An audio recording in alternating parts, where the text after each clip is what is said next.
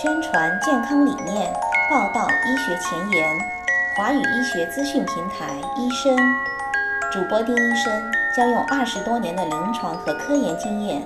为您解读，和您分享。让我们一起收听医生走进医学。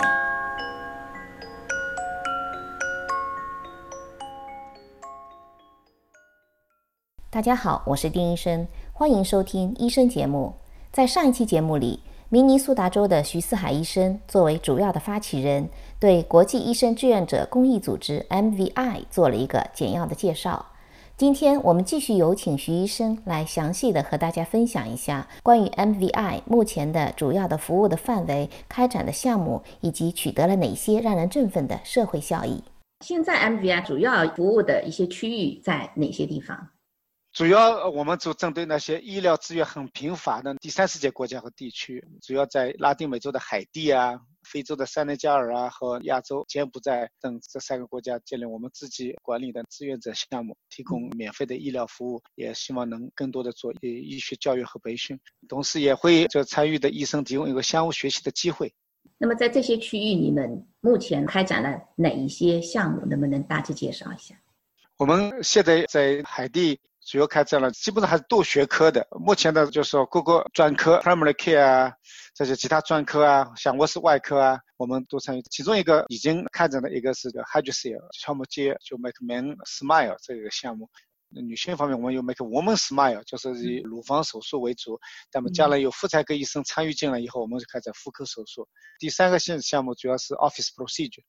就是那些病人需要做小手术，不需要在全麻下做这种手术的病人，就我们马上就可以在全麻上给他做，就非常见效比较快。这些都是具体的那种项目，我们会一个个开展起来。平常医生都比较忙啊，他们可能也会比较关注，像参加这样的志愿者活动，一般一个项目啊要持续多久的时间呢？一般来说，就是根据我们参与的意义团体或者目的地的不同，意义时间可能有点长短。一般来说是一周左右。打比方海地，因为我们一年去好几次，所以每次时间稍微短一点，可能五六天。如果到其他远的地方，柬埔寨、非洲，他们每年只有一次，但是每次去的时间可能稍微长一点。那么，我想大家还有关心的就是志愿者活动都是一个公益活动嘛？那你们这个活动的费用是怎么样解决的呢？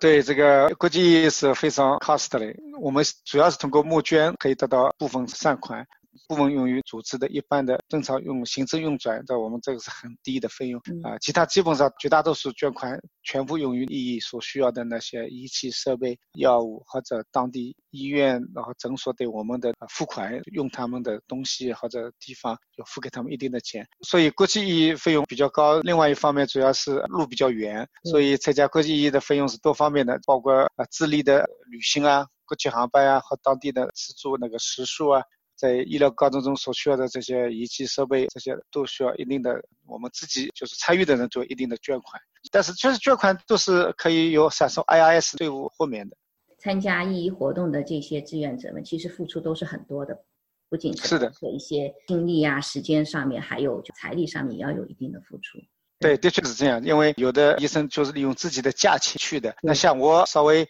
还 flexible 一点，因为自己开业嘛，什么时候想去就去。但是每一次去费用非常大，因为就是我不看病人，那个在所有的我的那个 staff 员工还要继续工作，人家不能因为你去医医去和西北风去，他们还有家庭有支持，所以他们还是在我单位里每天要继续工作。参加义医组织，他们也做出了自己的贡献。对，所以我们自己开业的是说付出更多，因为我们所有的那些 overhead 的那个诊所所需要的费用，继续还是要有这同样的付，但是我们没有资金的收入，还有另外再付出去，所以这个对于一些自己 practice 医生是比较大的 challenge。那能不能略微详细一点的和大家介绍一下，到目前为止你们组织了一些什么样的公益的活动？对我们 M V A 已经组织了两次海地义医啊，徐军医生两次非洲义，还有亚洲个柬埔寨义医，我是刚刚两周以前回来，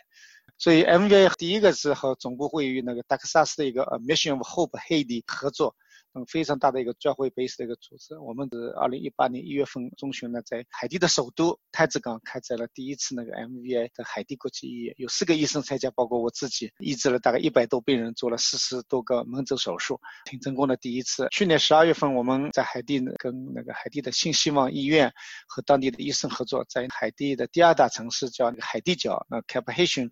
呃，成功进了第二次的海地国际医院活动，有六个医生参加和一个非医生志愿者，医治了大概两百多病人，做了大大小小的五十多个手术。一个月以前，我们和柬埔寨的金边的医院合作，在汤林医生的帮助下面，开始了为期一周的那个柬埔寨医医。一共有十个志愿者参与。徐军医生每年参加教会支持的非洲三内加尔的意义，所以我们一共开展了这些意义。我感觉到还是很很成功。这两年来，第一年是筹备，第二年就实施，我们第三年是扩大。就到现在为止，已经做了很多的公益活动了。对。那么您能不能跟我们总结一下，通过这样的一些一一的公益活动，产生了哪一些社会的效益啊，和给病人具体的一些帮助啊？您能不能和我们总结一下？通过这个意义活动，事实上取得很多社会的效益。第一个，我们每次作为治疗那个一两百病人，或者两百多病人，做几十个手术，这对当地的病人是个很大的帮助。那么第二呢，经济上也支持了当地的诊所和医院，我们总是要给他们一些支持。那个，因为我们用了他们的地方和人员，啊，对他们来说是应该是很好的一个 support。那第三个，我们也是尽量去培训当地的医生，在交流当中，他们得到这些新的医疗知识和技术。最重要的一点就是这个这两年的的宣传和推广，现在。北美华人医生不再对国际意义感到陌生了。以前也是国际是什么是国际意义啊？现在越来越多的华人医生参与到意义中来。我们也写了很多文章，我也一直在各个群里面发这个信息，所以大家都已经比较熟悉了。我们也 M 也有自己的品牌了。我一直认为这对促进和改变我们主流社会对我们华裔的印象还很重要，所以这也是个间接的社会效益。那么我们很多美国人邻居啊，或者我们那个病人啊，听到我们华人医师主义，他们给。非常 respect，病人很理解，也是很支持，所以这对我们华人的印象改变，主流社会对我们的认可，我认为这是好的，是社会效益。在整个的公益活动当中，有没有什么值得分享的一些经典的案例呀？一些比较让您觉得可以和大家分享的一些故事啊，可以和大家。对，我记得最早我们刚五年以前参加的菲律宾的时候，有一个这年轻的小伙子，他他因为好多他们都是很一大堆孩子嘛，啊，所以很多孩子事实上成长的环境并不好，对他们家里的发展并不好。我印象最深就是说，他做好以后，呃，拉着我的手一定要拍照，一定要留念。他说，他说我现在只有两个孩子，现在你我做了 vasectomy 这个输精管结扎，他说我现在可以让两个孩子有条件接受更好的教育。如果我像其他人一样生八。个十个孩子，他说根本没有办法给他们提供很好的条件。那么在海地也是有有一个印象最深的，就是海地是个特殊的国家，它那边有大量的因为丝虫病引起的阴囊鞘膜结液那种象鼻虫，还有在身体其他部位也能造成危害。那阴囊是那种特殊的部位，它又不会人马上死掉，它越来越巨大痛苦，就是说它丧失劳动力，也不能过性生活，活动都受影响。海地这种病人是非常多，那当然还有那个三期病人，所以这些病人。很需要帮助，但是这没有医疗资源可以得到帮助，所以我们就建立了这样一个个项目，就是 Make Man Smile，让男人们微笑。这个项目就是针对那个阴囊结液来开的这个项目。我自己和泌尿外科医生，还有其他的那个手术有兴趣的医生，我们一起做这个手术，那样给他们这些病人带来福音。这些有好处，就是你做一个小时的手术，就马上彻底的。改变了这个人的生命，恢复以后就健康了，他可以去工作，要开 support 整个家庭，所以这个是跟那其他高血压啊、这心脏病和其他的那个意义的不同，就是外科就见效比较快，马上可以改变一个人的生命，恢复健康以后就可以去工作，起到一个立竿见影的效果啊。那有没有让女性病友微笑的项目要开展呢？呃，对，前面我刚才也提到那个 Make Woman Smile，第一个是我们乳房项目啊，或者乳房肿块的肿块切除，将来有妇产科医生参与我们。这样的话，乳房跟那那个妇科的毛病一起做，那么就 make 我们 smile，这也是另外一个项目正在开展的啊。我们也做了几个乳房病人，在上一次的手术当中，那个女孩子二十几岁，她一个肿块，良性的肿瘤，但是很大，对她影响很大，自己的自信，在自己感觉。后来手术切除以后，我看到她那个脸上的微笑和感谢的我们重新恢复的自信，对毛病的担心去除了，所以也就半小时到一小时的手术，做，就马上可以改变一个人。所以这些项目我们慢慢都会扩大。所以对男性病人、对女性病人都会有带来各种各样的福音。听了您的介绍，我想会有越来越多的，包括像在中国的华裔的医生，会对加入这个组织有很浓厚的一个兴趣。对于他们来说，您觉得如果想加入，应该怎么样进行仔细的一个考量？在什么样的条件下面才适合加入这个异议组织来共同的参与这些公益活动呢？我们在好多医生交流当中，有的医生了解以后就马上决定说，我下一次我可以跟你去啊。有的医生了解一下自己的假期啊，或者跟太太有商量啊，就需要一段时间建立这种信心。但是呢，在参加以前，我是建议就首先你要自我检测一下，这种意义服务不是对每个人都适合的。除了费用高以外，你应该考虑一下这个环境的比较艰苦啊，还有海外长途旅游啊，是不是适合于你？不太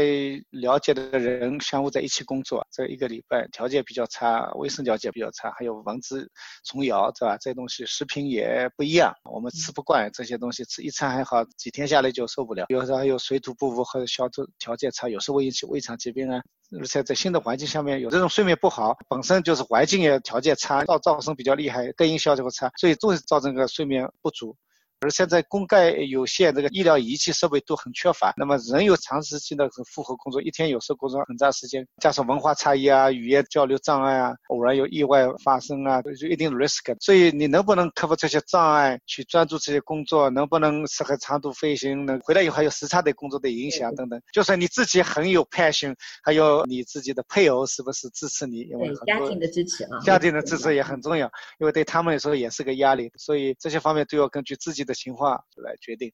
那现在 MVI 已经发展的很迅速，搞了很多的公益活动，也在社会上面产生了越来越大的影响。对它今后的发展的方向，您作为主创人员有什么样的一个打算呢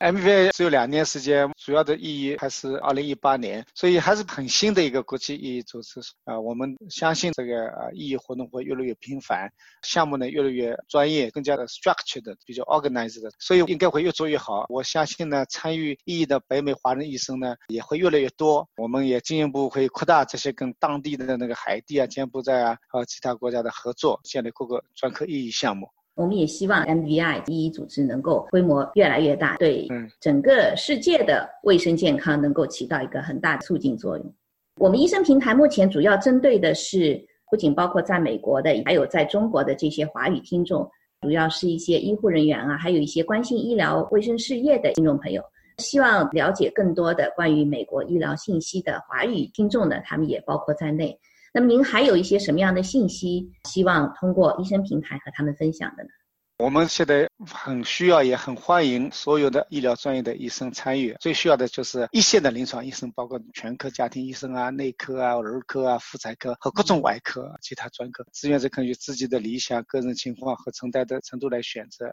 这都是可以找到自己的。非医务人员或者非组织人也可以参与支持我们。所以我希望我们北美整个华人社区各界都各种方式支持我们，积极参与推广和宣传，帮我们打广告啊。宣传我们组织，更多的人知道，让更多有激情的、有奉献精神的华人医生参与进来。其他人也可以利用自己的各种特长，每个人有不同的特长，有的是写作啊、组织啊、宣传啊或者营销啊，这个各方面已经有人主动的向我们自荐来说，我们可以做。所以这方面的各种特长也可以帮助我们。最后当然是刚才说了，记忆是比较 costly 啊，费用比较大，所以 我们还是呼吁每个了解我们的人、支持我们的人，根据自己家庭的经济情况和爱心，鼓励大家适当的捐款支持，每一年支持我们一点，这样我们可以帮助更多的人。因为说实话，在美国的一美元，在美国起到效果，跟这些国家去比一下，在这些国家起到效果更大。一美元是它起到效果，可能是几个美元的效果。所以是希望大家更积极的支持我们，希望大家都能来奉献自己的爱心。对，是的，这也是一个很好的平台。对，非常感谢徐思海医生，您不仅是一位医生哈，也是一位热衷于公益慈善事业的这么一位倡导者和积极的参与者，身体力行的带领关心公益事业的华裔医生呢，为全球的医疗卫生事业做出了无私的奉献。通过您的介绍，我想听众朋友们对国际医生志愿者组织 MVI 也有了更多的了解。我们也希望未来有更多更优秀的医护人员，相关的一些听众朋友能够加入到这个公益组织当中来，为全球的人类健康贡献自己的光和热，温暖每一个人。谢谢您，徐医生。好，谢谢你，Carrie。好，今天的采访呢就进行到这里，希望以后能够听到您的更多的一些精彩的分享。好的。听众朋友们，也非常感谢您对华语医学资讯平台医生的持续关注。如果您有进一步需要了解的医学信息呢，也欢迎和我们联系。联系方式请见微信公众号的文字内容。好，今天的节目就进行到这里，咱们下期见。好，再见，再见。